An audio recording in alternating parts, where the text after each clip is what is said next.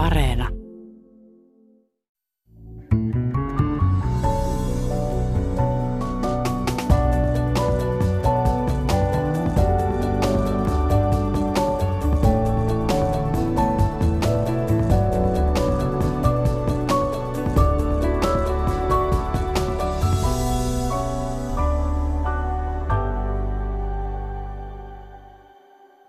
Samaan aikaan kun Venäjä hyökkää Kiovaan ja rautaesirippu äh, laskeutuu hitaasti Eurooppaan, kerron teille tarinan Putinin nuoruudesta. Tätä siteerataan usein Putin kirjallisuudessa.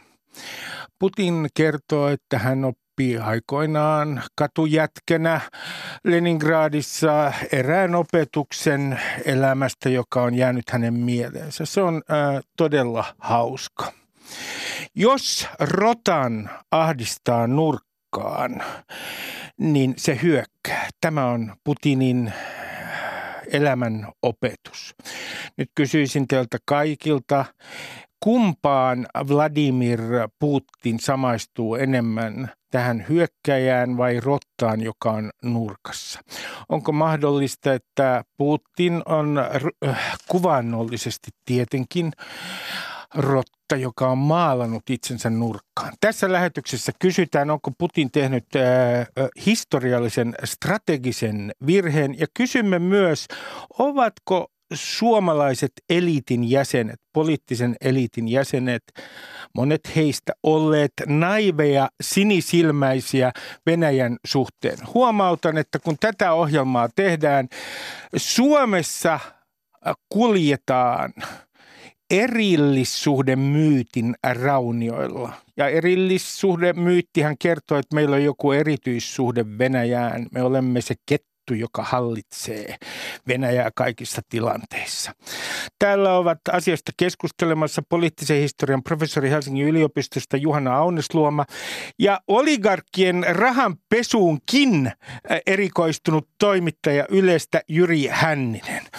Tämän jälkeen, kuulkaa, siirrymme toisen suurvallan rikoksiin. Olympialaiset ovat ohi, mutta uiguurien sorto jatkuu. Äh, me keskustelemme Pasilaiti Simaji Yangin kanssa äh, siitä, minkälainen on muun muassa Suomen suhde Kiinaan ja suomalaisten suhde Kiinaan. Äh, onko Kiina meille markkina-alue niin, että ihmisoikeudet ovat äh, jonkinlainen sivujuonne. Tästä ohjelman jälkeisellä osiolla, mutta nyt mennään Venäjään ja Ukrainaan. Ja emme puhu tietenkään Ukrainan kriisistä, vaan Venäjän aggressiosta ja hyökkäyksestä Ukrainaa kohtaan. Ja aloitetaan kysymyksellä, että onko Putin tehnyt historiallisen ää, strategisen virheen Juhana Aunisluoma? Mahdollisesti, mutta näiden toimien vaikutukset näkyy vasta pidemmällä aikavälillä. Voi olla, että tämä sota, jota nyt käydään, niin on lyhyempi tai pidempi, mutta me oikeastaan voidaan arvioida näiden toimenpiteiden vaikutuksia ehkä aikaisintaan joidenkin viikkojen tai kuukausien tai jopa vuosienkin päästä, koska nyt on kysymys niin isosta käänteestä, jonka vaikutukset on niin monitasoisia ja, ja uskoakseni pysyviä. Ja sen takia, koska se on niin iso asia, niin me ei myöskään niitä kaikkia vaikutuksia nähdä. Ja tämä, mutta tämä pelkästään kertoo jo siitä valtavasta riskinotosta, johon, johon Venäjä on nyt lähtenyt. Mä, mä kysyn vielä tärkeimmän kysymyksen, kun ää, ää, ää, Mika Aaltola, joka on ää, ulkopoliittisen instituutin johtaja, on puhunut hullumiehen strategiasta, se viittaa Machiavelliin. Toisin sanoen vallanpitäjän kannattaa joskus näytellä hullua ää, luodakseen arvaamattomuutta ympärille. Niin nythän tavallaan Putinhan on maalannut itsensä nurkkaan siinä mielessä, että kun hän on näytellyt hullua, niin neuvottelupöytään palaaminen kaiken tämän jälkeen on erittäin vaikeaa. Että onko hänellä sinun mielestäsi illuusio siitä, että hän on saanut pelimerkkejä ja hän tulee sitten neuvottelupöytään ja viheltelee kaiken tämän jälkeen? Niin se voi olla hyvin, että hän ajattelee, että tässä on nämä tavoitteet, joita joita on asetettu, niin ne on saavutettavissa ehkä helpommin kuin miltä se niin kuin meistä näyttää. Ja että hän itse näkee sen riskin alhaisempana kuin miltä se täältä toiselta puolelta, puolelta näyttää. Mutta mä itse olisin aika varovainen nyt näissä, niin kuin, näissä erilaisissa psykologisoivissa, psykologisoivisissa tulkinnoissa Putinin kohtaan. Hän varmasti pelaa monenlaisia pelejä, mutta hänellä on toki myös niin kuin syviä uskomuksia, jotka on niin kuin ihan rationaalisia ja jotka liittyy tähän niin Venäjän vaikutusvallan kasvattamiseen. Hän näkee itsensä jatkumossa Venäjän keisarikunnan ja Neuvostoliiton vahvimpien johtajien työn jatkajana. Ja, ja siinä ei ole mitään sinänsä mitään epärationaalista edes, edes niin kuin ulkopuolisen silmin katsottuna, mutta ne politiikkatoimet, joita selvittää, on tietysti ihan toinen asia. Palataan tähän rationaalisuuteen. Erittäin mielenkiintoista. Jyri Hänninen, sinä olet tutkinut venäläisten oligarkkien rahavirtoja ää, länteen. Ja yksi paketti, jossa oli kyllä muitakin kuin venäläisiä, muun muassa azerbaidsanilaisia, jos muista oikein, oli 300 miljardia, eikö totta? Tätä tutkit. Kyllä, kyllä. Ja tota, senhän ytimessä, tämän koko systeemin ytimessä on kleptokratia. Toisin sanoen on tapahtunut suuri ryöstö Venäjällä, jossa on jaettu etuja. Kun ajattelet tätä tilannetta ja tätä pistettä, missä me olemme nyt, niin onko niin, että yksi tekijä tässä on se, että tässä peitellään kleptokratian rikoksia myös? No, pitää ensin varmaan puhua hiukan historiassa. Että jos ajatellaan sitä, että kun Putin nousi valtaan, niin hän ilmoitti, että hän pistää oligarkit ruotuun. Ja sitten siinä Putinin kauden alussa, niin, niin Mihail Hodorkovski tunnetuin seurauksin sitten pistettiin ruotuun, eli vankilaan ja hänen omaisuus vietiin. Ja Putin antoi itsestään kuvan tämmöisenä oligarkkien vallan, vallan tota, poistajana, mutta mitä todellisuudessa tapahtui, niin se oligarkkien valta ja rahat siirrettiin – uusille ihmisille. Eli pikkuhiljaa Putinin lähipiiriin kuuluvat henkilöt alkoi kerätä satumaisia rikkauksia ja siellähän joukossa on muutama, muutama Suomen kansalainenkin, josta varmaan myöhemmin puhutaan, jonka jälkeen me ollaan siinä siis tilanteessa, jossa käytännössä kaikki merkittävä taloudellinen valta on Putinin lähipiirillä ja ö, on esitetty väitteitä, mun mielestä ihan perusteltuakin väitteitä, että todellisuudessa – tämä raha on Putinin tai ainakin Putin pystyy määrittelemään sitä, miten sitä rahaa käytetään. Ja nyt sitten jos kysytään, että hyökkäsikö Putin Ukrainaan ainoastaan peitelläkseen Yhtenä sitä, tekijänä, sitä, sitä valtava... että se on tällä, mä tarkoitan sitä, että se on jonkinlaisena taustatekijänä kummittelee tämä kleptokratian rikos.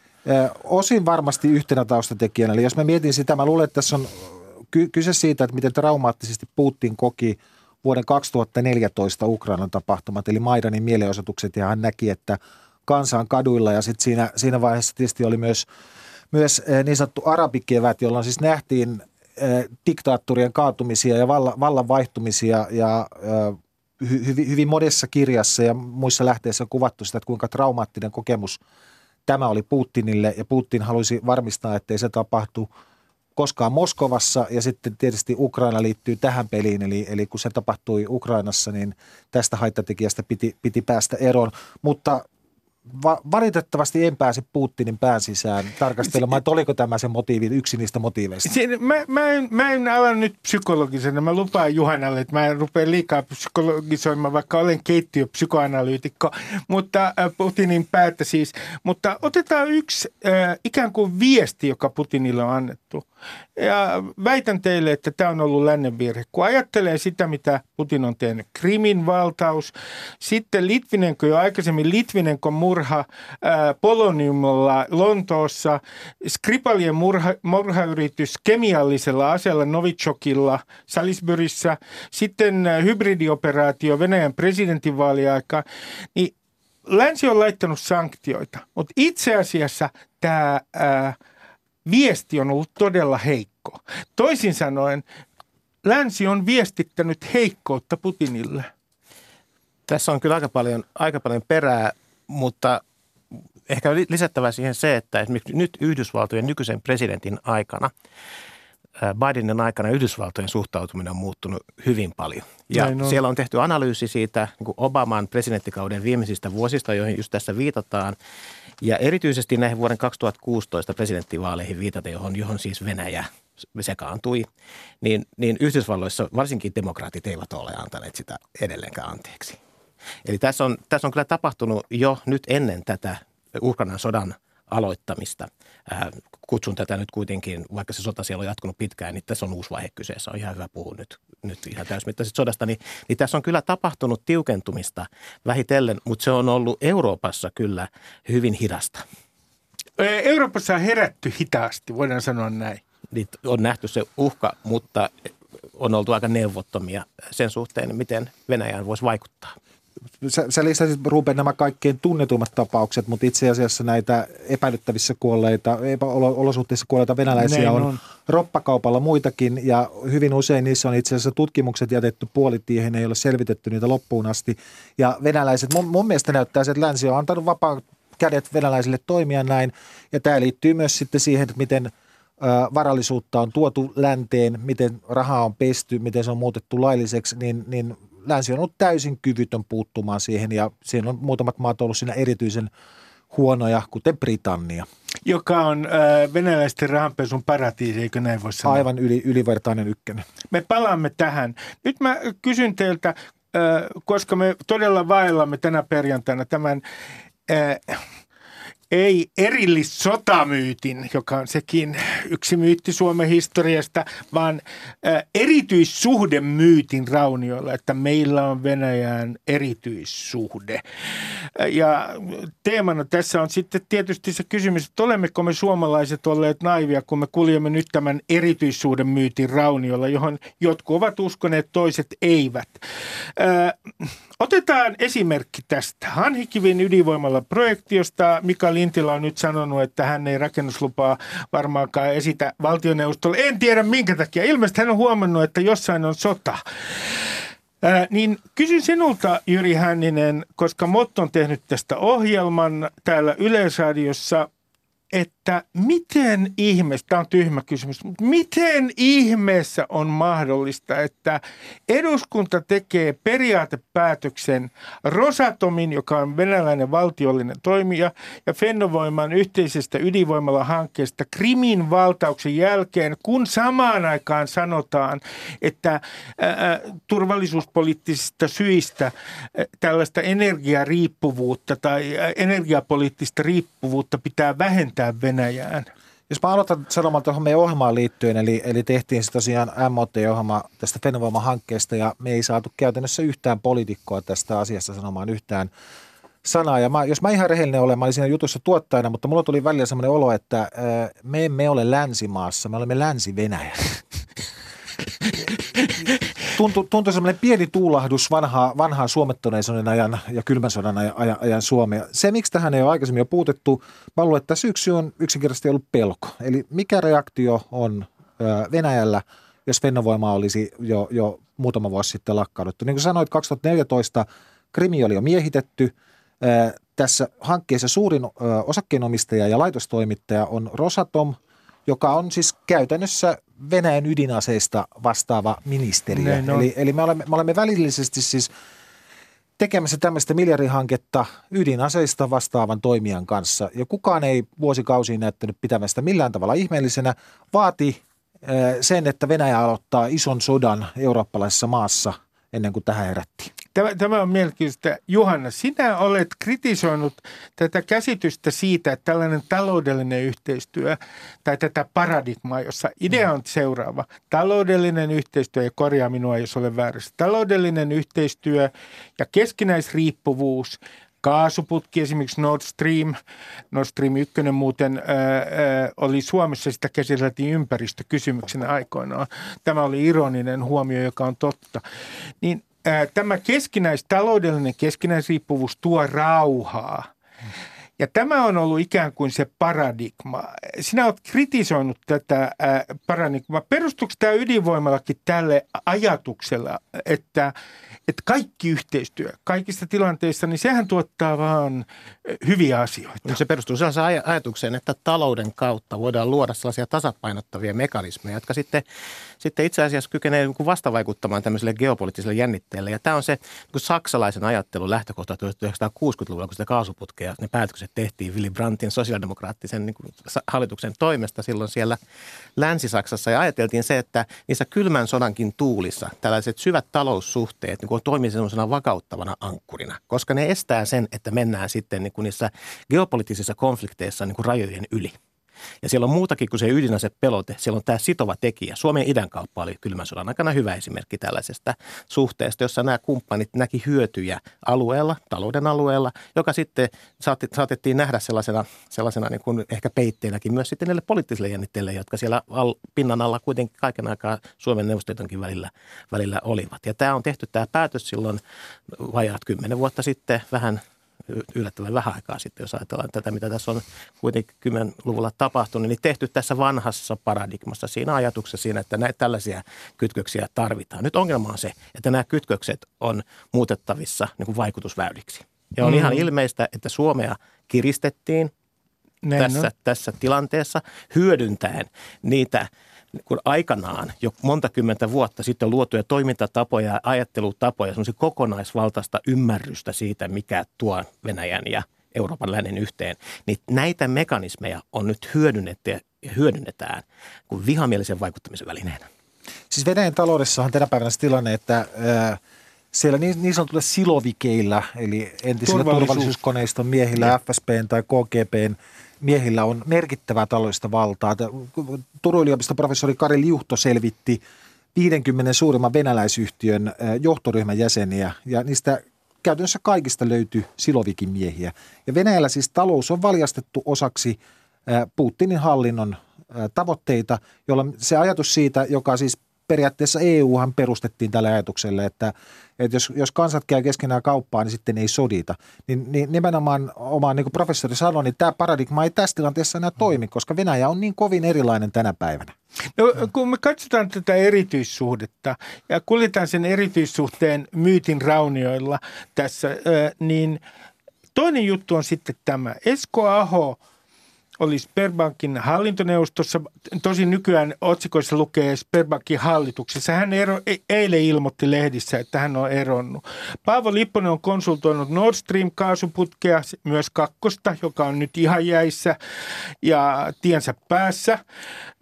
Sitten jos ottaa vielä kolmannen esimerkki, niin Jallis Harkimo, joka on Liike Nytin johtava hahmo, ja hän teki aikoinaan bisnestä oligarkkien kanssa. Mä sanon teille näin, että jos me katsotaan esimerkiksi näitä meidän pääministeriöitä, niin on täällä kummallinen käsitys erillissuhteesta. Täällä on ajateltu, että aina jos mennään johonkin hallintoneuvostoon tai ansaitaan muuten rahaa Venäjä-projekteilla, niin se on aina kosheria, niin kuin meillä juutalaisilla on tapana sanoa. Täällä on, koska esimerkiksi Ruotsissa tämä ei olisi mennyt läpi ollenkaan näin helposti. Mitä te sanotte tästä? Tähän eri, erityissuhteeseen on liittynyt tämä, että entiset pääministeritkin voi mennä tekemään tuonne Venäjälle bisnestä tai hyötyä ää, ää, esimerkiksi kaasuputkista ja, ja istua hallituksissa. Ruotsissa ei menisi läpi, mutta Saksassahan meni, eli, eli siellä kyllä entinen, entinen liittokansleri on ollut Gerhard samassa. Mä, mä en tiedä, ehkä, ehkä mä olen tota liiankin tiukkis tässä, mutta mä oon vähän sitä mieltä, että jos sä olet ollut tämän maan pääministeri – niin sä et vieraanvallan palvelukseen enää lähde töitä tekemään. Ja se, että jos, jos katsot vaikka Sperpankkia, jossa Esko Aho hallintoneuvostossa vuosikausien ajan oli, niin se on, se on käytännössä osa Putinin koneistoa. Siinä on pääomistaja Venäjän valtio.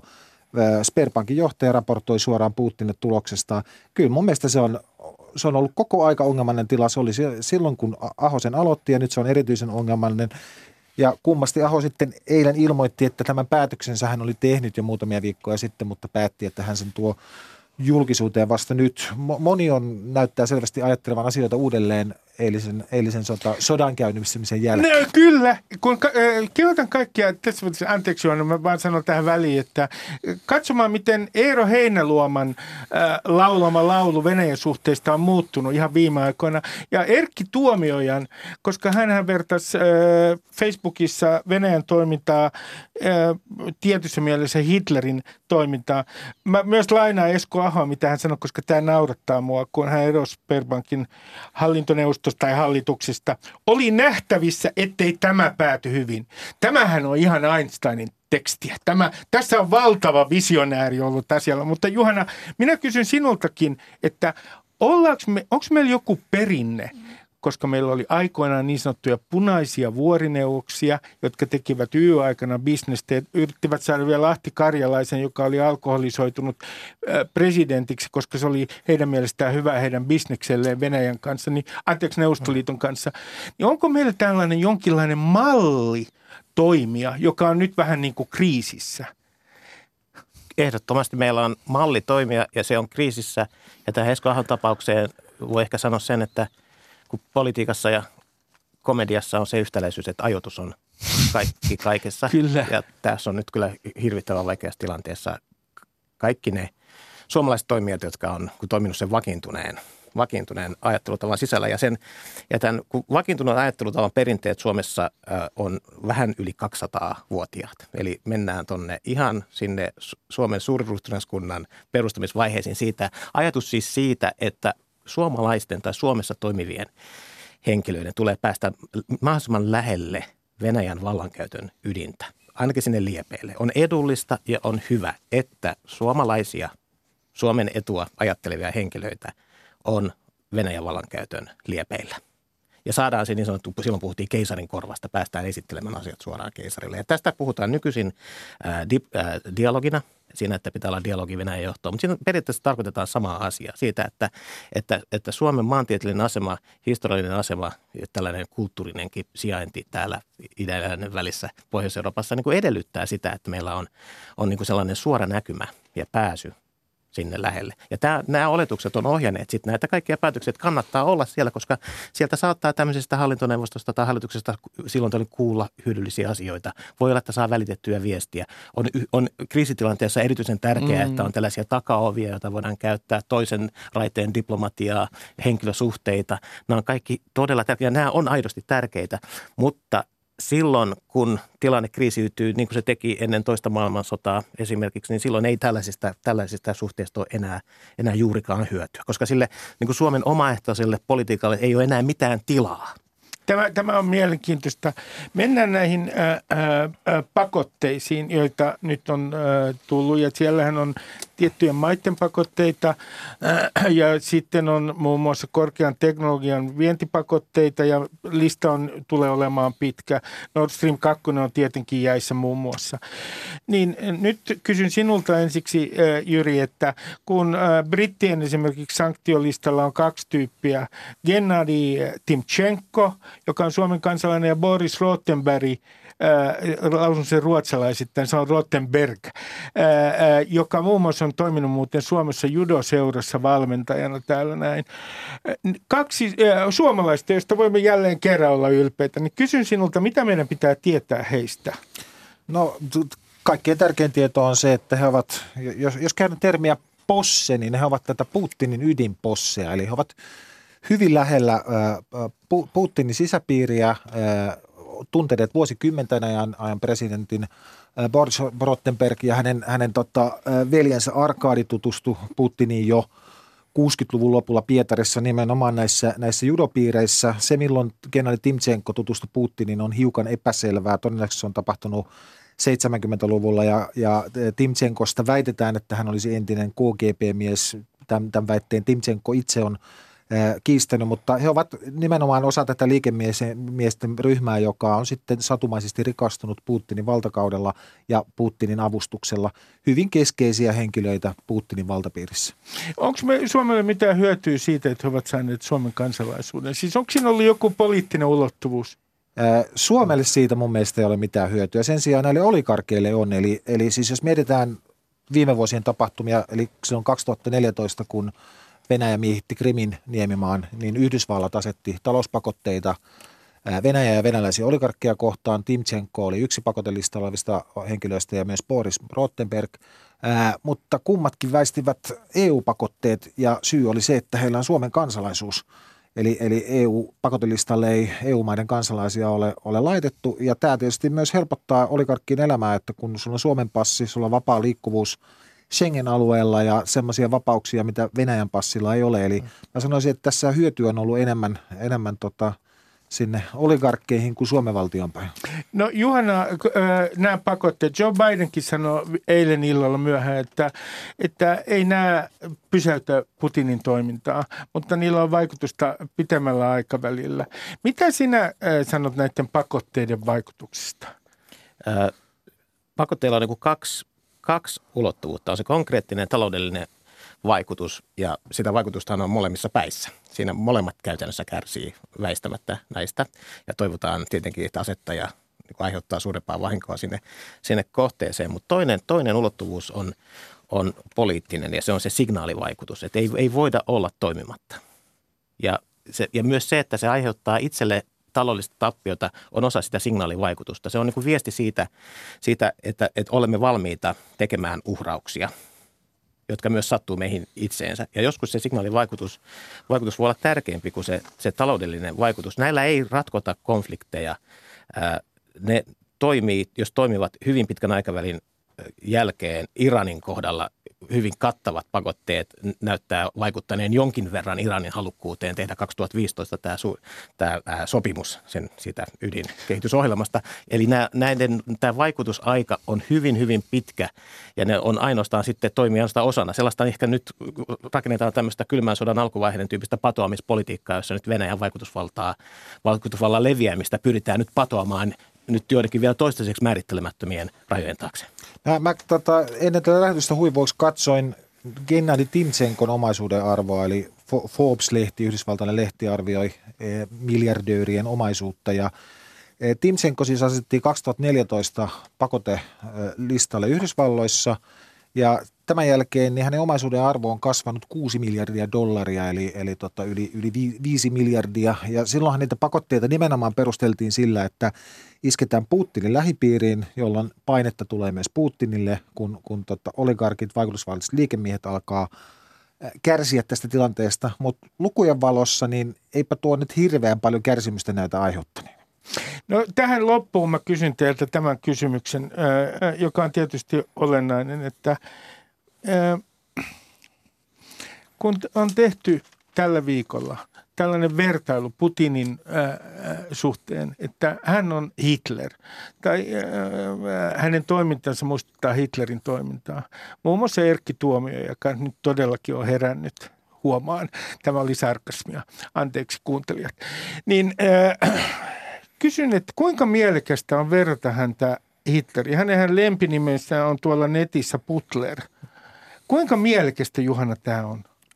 Näiden historiallisten analogioiden kanssa pitää olla varovainen, koska meillä on monta Hitleriä. Meillä on se toisen maailmansodan Hitleri, meillä on se Hitleri, joka, on, joka toimii siellä 30-luvulla testailen sitä sen järjestelmän sietokykyä. Ja sen takia pitäisi sitten kertoa, että mihin kohtaan Hitlerin uraa nyt täsmälleen viitataan.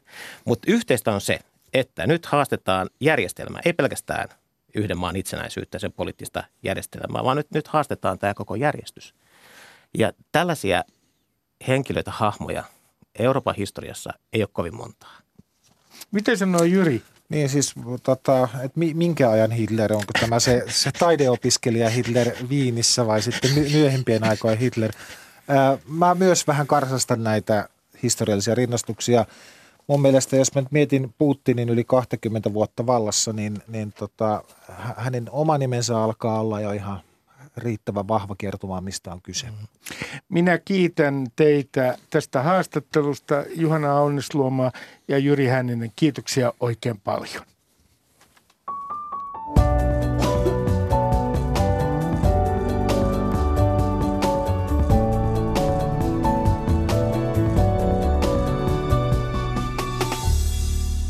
Niin todellakin olympialaiset ovat ohi ja juu kyllä Jukka Jalonen, äh, tuo ihmisoikeusekspertti, tämäkin oli sarkasmia, äh, on tuonut kultaa kotiin, mutta äh, uiguurien sorto, Kiinan muslimivähemmistön sorto Kiinassa jatkuu. Siinä ei ole tapahtunut yhtään mitään muutosta.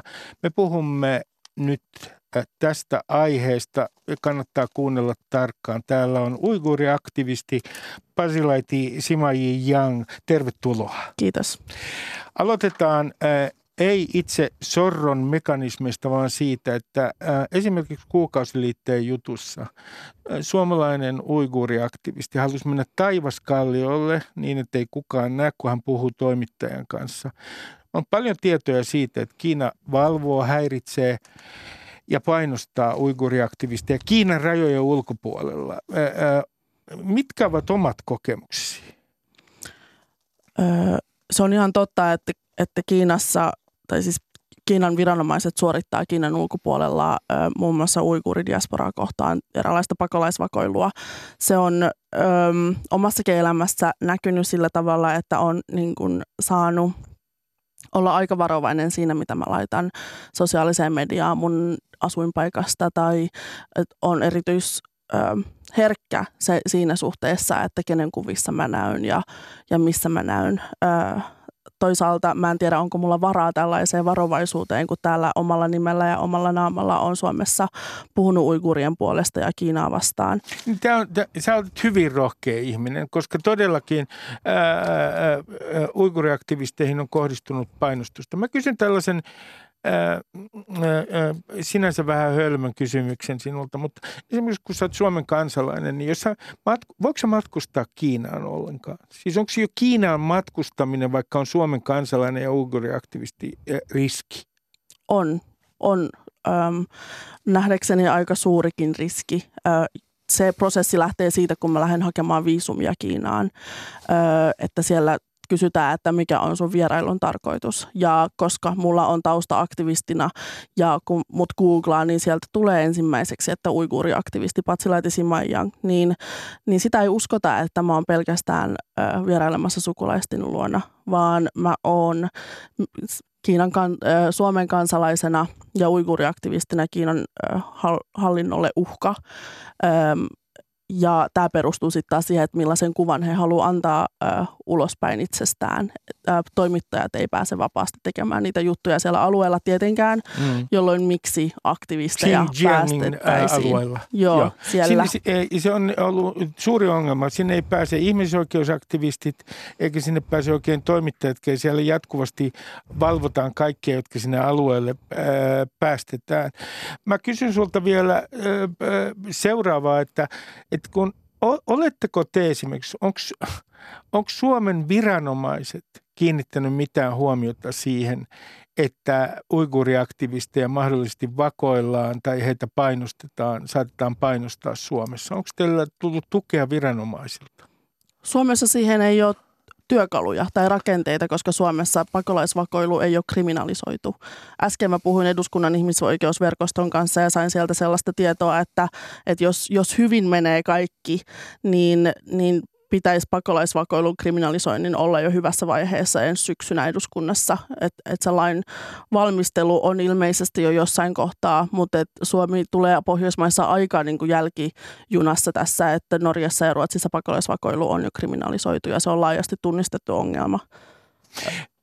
Me mennään tähän näihin sorron mekanismeihin ja nyt annetaan vaikka sisältövaroitus, että tässä saattaa tulla myös sellaisia yksityiskohtia, jotka saattavat järkyttää joitakin kuuntelijoita. Tilannehan perustilanne on se, että arviot vaihtelevat, mutta yli miljoona, jopa sanotaan melkein kaksi miljoonaa uiguuria on ollut uudelleen kasvatusleireillä. Ja nehän ovat leirejä, joissa aivopestään ihmisiä ja he joutuvat luopumaan koko kulttuuristaan ja siellä käytetään kovaa henkistä väkivaltaa ja myös tietysti väkivaltaa. On, ollut raiskauksia muun muassa. Voitko kertoa mulle, että mitä siellä uudelleen kasvatusleirillä, mitä tämä niin sanottu uudelleen kasvatus oikein on? Se on Kiinan se konkreettinen äärimmäinen tapa ähm, ajaa uiguurivähemmistö Kiinassa sukupuuttoon. Ähm, mä haluan sanoa tähän, että ne uudelleenkoulutusleirit, niin ne on se niin kuin äärimmäisyyksiin viety se hallinnan, valvonnan, kidutuksen muoto. Mutta tämä valvontakoneistohan ulottuu koko sille Xinjiangin maakunnalle. Mm-hmm. Ja siellä ö, kohta puhutaan varmasti siis lännen ja Kiinan tai Suomen ja Kiinan suhteista, mutta se valvontakoneisto ei toimisi ilman ö, länsimaisia yrityksiä länsimais, ö, länsimaissa ja ö, Jenkeissä ö, kehitettyä teknologiaa. Mä otan sulle yhden esimerkin mä, ja korjaan mua, jos mä oon väärässä, mutta mä luin, äh, muistaakseni oli, kyseessä oli Helsingin Sanomat, tällaisen esimerkin. Siellä on taloissa tämmöinen koodi. Äh, se on tämmöinen digitaalinen koodi, josta heti kun viranomainen menee ohi, niin se tietää siitä koodista, ketä siellä asuu. Sitten puhutaan, että ihmisiä jäljitetään jatkuvasti. Kaikkia jäljitetään. Se on orvelilainen helvetti. Joo. Ja, ja, ja itse asiassa sanotaan myös, että venäläiset on ihan amatöörejä tämän valvonnan suhteen verrattuna kiinalaisiin. Jos vertaa esimerkiksi netin valvomista ja kontrollia, niin venäläiset ovat ihan amatöörejä verrattuna kiinalaisiin. Miten tämä koko siis ää, koko joukko, miljoonia ihmisiä siellä uigurialueella. Pystyykö se tekemään yhtään mitään esimerkiksi kännykällään tai muuten sellaista, mitä Kiinan valtio ei kontrolloisi? Ei missään nimessä, että jokaiselta uiguurilta tietääksemme on otettu DNA-näytteitä, on otettu kasvojen bi- biometrisiä näytteitä. Kansalaisia pakotetaan terveystarkastuksiin, joissa sitten nämä näytteet kerätään. Lisäksi öö, on lukenut, että myös niin kuin ääninäytteitä, jotta puhelimesta, niin kuin, että kun jokaisella on se älypuhelin, niin se mittaa öö, kasvojen ilmeitä ja sitä ääntä ja kaikista sovelluksista ja nettisivuista puhumattakaan, että Kiinassa kukaan ei tee yhtään mitään valtiolta salassa. Öö, lisäksi mun mielestä öö, osa tätä orwellilaista öö, helvettiä, niin – siellä on tämmöinen pisteytysjärjestelmä. Sosiaalinen tilit Joo. itse asiassa, jolla Joo. käyttäytymistä ikään kuin tarkkailee ja sitten saa rangaistuksia Joo. ilmeisesti. Uigurien kohdalla se on vielä, niin kuin, vielä viety siihen niin kuin ekstriimiin, että, että että jos puhuu valtiovastaisesti, niin tällöin sitten, su, sitten sä tulee sitten viranomaiset ovelle puhumaan, että tästä siis luin vastikään, että 2008 Pekingin olympialaisten ö, soihdun se sytyttäjä mm. oli uiguuri ja hänet on nyt tuomittu 14 vuotta vankeutta sen takia, että on saatu selville, että hän on puhelimestaan katsonut anti-Kiina-materiaalia – No miten sinä esimerkiksi, kun sä yrität saada informaatiota uiguurialueelta, ja kun tätä nettiä ja kaikkia kontakteja valvotaan tehokkaammin kuin missään muualla maailmassa oikeastaan, niin mistä sä saat silloin informaatiota uiguurialueelta? Öö, onnistuuko, onnistuuko sieltä esimerkiksi siis viestien lähettäminen niin, että, että viranomaiset eivät saa niitä haltuunsa? Ei oikeastaan että esimerkiksi kun mun perhe on, ollaan yhteyksissä isovanhempiin harvoin ja he ovat niin kuin määritelleet ne kellonajat, kun saa vaikka laittaa ääniviestiä, niin silloinkin me tiedetään, että siellä on kuuntelemassa joku vaan katsomassa, että täällä ei puhuta mitään valtionvastaista propagandaa. Lisäksi, siis mä saan omat tietoni ja ylipäätään diasporassa tulee tieto ö, ihmisoikeusjärjestöiltä, heidän niin, ö, kun pääsee, toimittaja kuitenkin pääsee jonkin verran alueelle. Lisäksi ne tyypit, ketkä on päässyt niiltä uudelleen koulutusleiriltä pois, niin, ja päässyt karkaamaan, mikä on ihan siis murtoosa ja hyvin etuoikeutettuja kun ovat päässeet niin kuin pois. Että he ei ole, niin kuin, tämä ei ole mikään semmoinen yleinen ilmiö, että, että ihmisiä lähtisi elossa pois niiltä leireiltä. Niin heiltä on tullut tällaisia silminnäkiä todistuksia. Lisäksi sellainen Radio Free Asia on tämmöinen Jenkkien rahoittama media, missä sitten niin uiguuri toimittajat tekee tosi, tosi hyvää selvitystyötä. Et se on niin kuin, RFA on ehkä luotettavin ö, uutislähde näissä asioissa. Lisäksi siis kuulopuheet. E, siellä on myös, siis puhutaan yleisesti, puhutaan niin sanotusta kulttuurillisesta kansanmurhasta, mutta siellähän tapahtuu muutakin. On puhuttu pakkoaborteista, on puhuttu siitä, että uigurilapsia pakkoadoptoidaan kiinalaisiin perheisiin. Ja luvuissa näkyy, että uigurien syntyvyys alueella on laskenut. Joo. eli toisin sanoen, Kiinan pyrkimys on se, että uiguurien syntyvyys on mahdollisimman vähäinen. Tämä, tämä on tämä johdonmukaista politiikkaa tällä hetkellä. Joo, ja siinä missä ö, ki, ö, uiguurilapsia annetaan kiinalaisperheisiin pakkoadoptioon, kun näiden lasten vanhemmat on molemmat joko vankilassa tai leirillä, niin samaan aikaan ne, ketkä ovat ne uiguuriperheet, joissa ö, on vielä aikuinen, niin siellä on jokaiselle perheelle määrätty tämmöinen Kiinan valtion viranomainen, joka tulee asumaan tämän perheen kanssa. Jos on näin, että, ö, että pariskunnasta toinen on leirillä, niin sitten esimerkiksi uiguurinaisen kanssa tulee asumaan kiinalainen nimenomaan mies. Ja näissä suhteissa sitten näissä tilanteissa tapahtuu seksuaalista väkivaltaa ja hyvin systemaattista. Ja sitten siellä leirikontekstissa taas se on, ö, on kuultu aivopesusta silleen, että sulla on ö, jatkuvasti valo saa koko ajan, niin kuin valot vilkkuu öö, ja siinä sitten toistaa mantraa öö, Kiinasta ja miten Xi Jinping on hyvä meille ja Kiina on meidän koti ja kannatamme yhtenäistä Kiinaa. Öö, lisäksi siis totta kai seksuaalinen väkivalta on aika isossa osassa öö, näitä kidutusmuotoja. Lisäksi nämä perinteisimmät vesikidutus, roikottaminen katosta monta päivää, ruuatta jättäminen, pakkotyö, mistä sitten, mikä johtaa suoraan sitten lännen niin kuin yritysvastuuasioihin. Että täällähän niin kuin, minä en uikurina voi ostaa yhtään mitään vaatteita kaupasta sen takia, että mua pelottaa, että ja niin on että mun joku pakko. sukulainen on tehnyt ne. Öö, ja pakostahan ne sitten ostaa, mutta et Mut mujilla si- oli Xinjiang-niminen puuvilla-vaatemallisto. Mä kävin aina hip- hypistelemässä niitä vaatteita siellä ja oli semmoinen ihan semmoinen absurdi olo, että että että on niin kuin lähi, mitä mä pääsen mun lapsuuden ystäviä. Että mä tiedän, että he on siellä leirillä ja he on saattanut tehdä nämä vaatteet. Sinä, äh, kun äh, olet puhunut myös siitä äh, itse, että sähän olet aloittanut aktivismin itse hyvin nuorena. Joo. Ja kuten sanoin, sinä olet hyvin rohkea ihminen, niin, niin sä oot yhdessä vaiheessa sanonut, että tämä on kova taakka tämä tämä ihmisoikeuksien puolustaminen, uiguurien ihmisoikeuksien puolustaminen siinä mielessä, että se tilanne on niin synkkä. Joo. Nä, näetkö mitään mahdollisuutta sille, että Kiina muuttuu? En.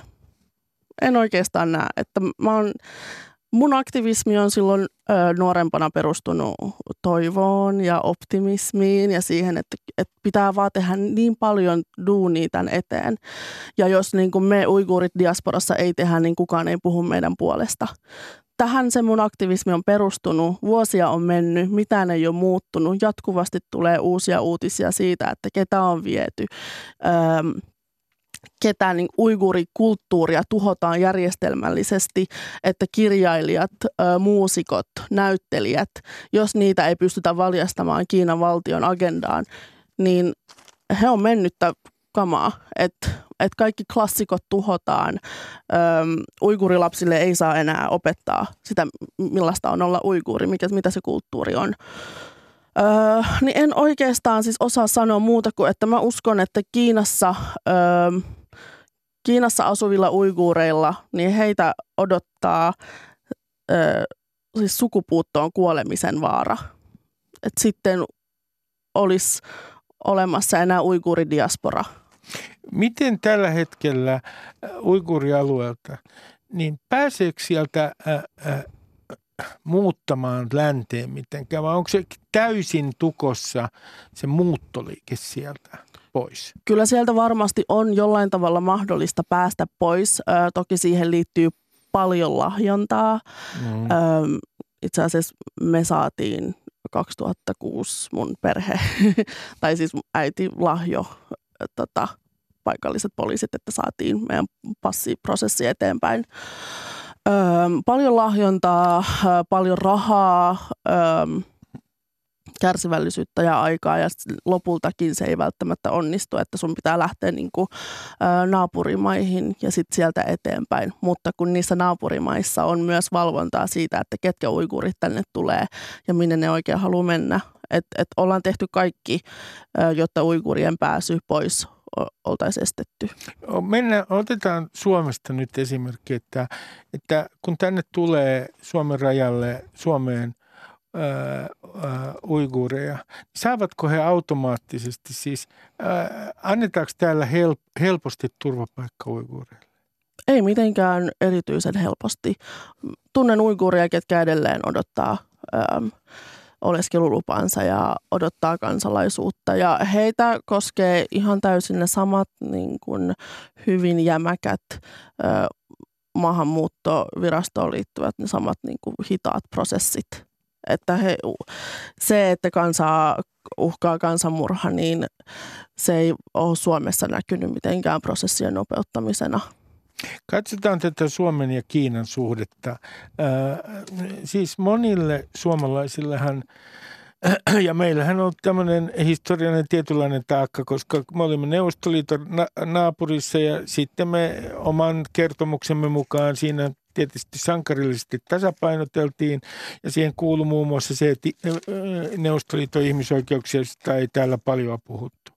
No nyt mm. Kiina nähdään, ja ehkä käristän, saat sanoa tietysti oman, oman näkemyksesi, sinä olet tarkkaillut tilannetta tarkemmin kuin minä, mutta Kiina on sellainen markkina-alue, että sitä ajatellaan täällä Suomessa, että kun sinne voi myydä kaikenlaista, niin sitten nämä ihmisoikeudet, ne ovat ikäviä asioita ja niitä nostetaan silloin tällöin esiin, mutta ne eivät siinä yhtälössä paljoakaan paina. Olenko yhtään oikeassa? Erittäin oikeassa, että Suomen ja Kiinan väliset suhteet, sanotaan, että, että tiedetään se, että Suomella ja Kiinalla on verrattain hyvät diploma- diplomaattiset suhteet. Toisaalta Niinistö on kuitenkin puhunut Xi Jinpingin kanssa jopa, omien sanojensa mukaan jopa tunnin uiguurien tilanteesta. Ja se on varmasti vaikuttanut Suomen ja Kiinan ö, välisiin suhteisiin.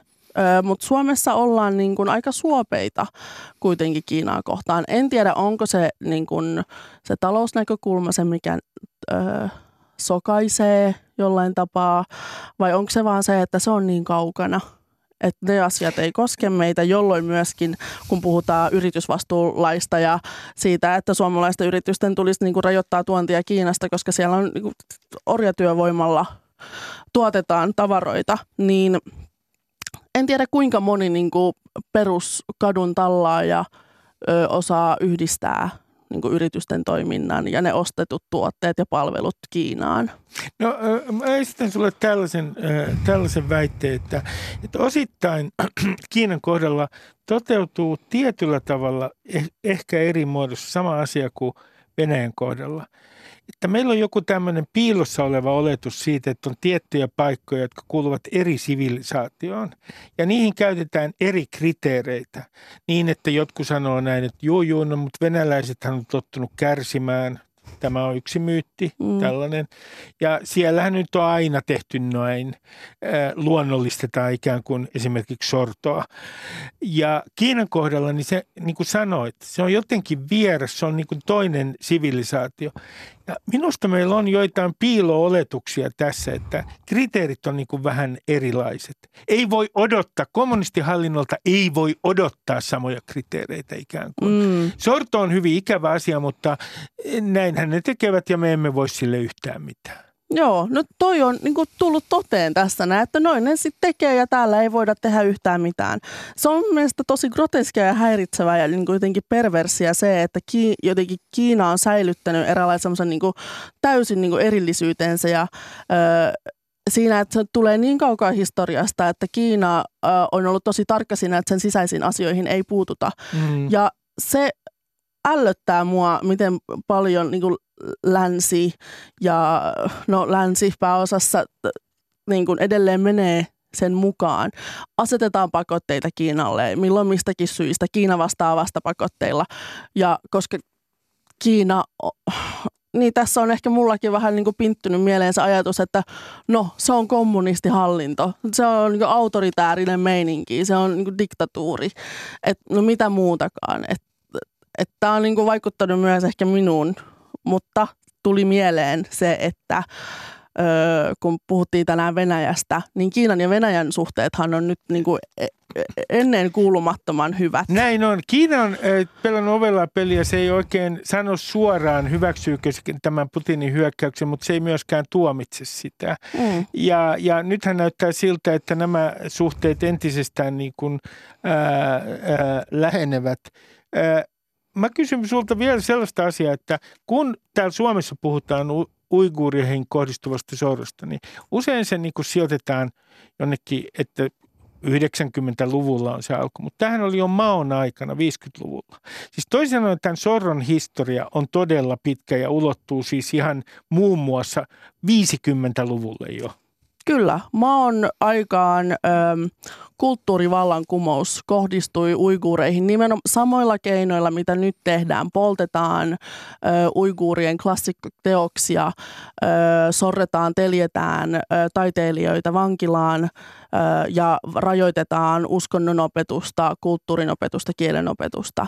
Ö, että sil, siitä ajasta jo on lähtenyt aika niin kuin systemaattisesti mennyt eteenpäin tämä sorto. Se on vaan jäänyt meiltä jotenkin huomaamatta täällä lännessä tai kansainvälinen yhteisö on jotenkin ollut aika niin kuin avuton sen edessä. Öö, tähän perustuu siis tämä mun toivottomuus, että tämä ei ole mikään viiden vuoden niin kuin juttu. Tämä ei ole mikään Kiinan viisivuotissuunnitelmahomma. Että tämä on jatkunut vuosikymmeniä ja tämä, että ollaan menty kansanmurhatasolle, niin tästä eteenpäin ei voi enää mennä. Tämä on se viimeinen pysäkki. Ja, ja e, sinä jatkat, pidätkö välillä taukoja siitä, tämä tulee niin raskaaksi, että pidätkö taukoja aktivismista? Mulla oli just kolme vuoden tauko. että toki mä luulen, että se on mulla uikurina veressä, että pakko tehdä jotain. Öm, mutta viimeksi se kävi vaan niin kuin ihan kestämättömän raskaaksi. Mulla oli kolmen vuoden tauko. Nyt tuntuu taas siltä, että ehkä voisi taas muutaman vuoden tehdä ja ottaa taas kolmen vuoden tauon, jos jotain tapahtuisi. Jos ei tarvitsisi enää tavallaan nimenomaan kertoa, mitä siellä tapahtuu, vaan voisi alkaa puhumaan siitä, että no, mitä voidaan tehdä ja mitä vaikutuksia sillä on. Pasilaiti Simaji Yang, kiitoksia haastattelusta. Kiitos. Ja teille hyvät kuuntelijat äh, sanon seuraavaa, että kun me puhutaan siitä, että äh, minkälainen historian tai suomalaisilla pitäisi olla Venäjän suhteen, niin huomautan, että me vanhempi polvi, mehän pelkäämme Venäjää. Ja olisiko mahdollisesti niin, että me olemme myös jollain tavalla historian vankeja? Miettikääpä, kuulkaa sitä vaikka viikonloppuna. Oikein hyvää viikonloppua teille kaikille. Hei!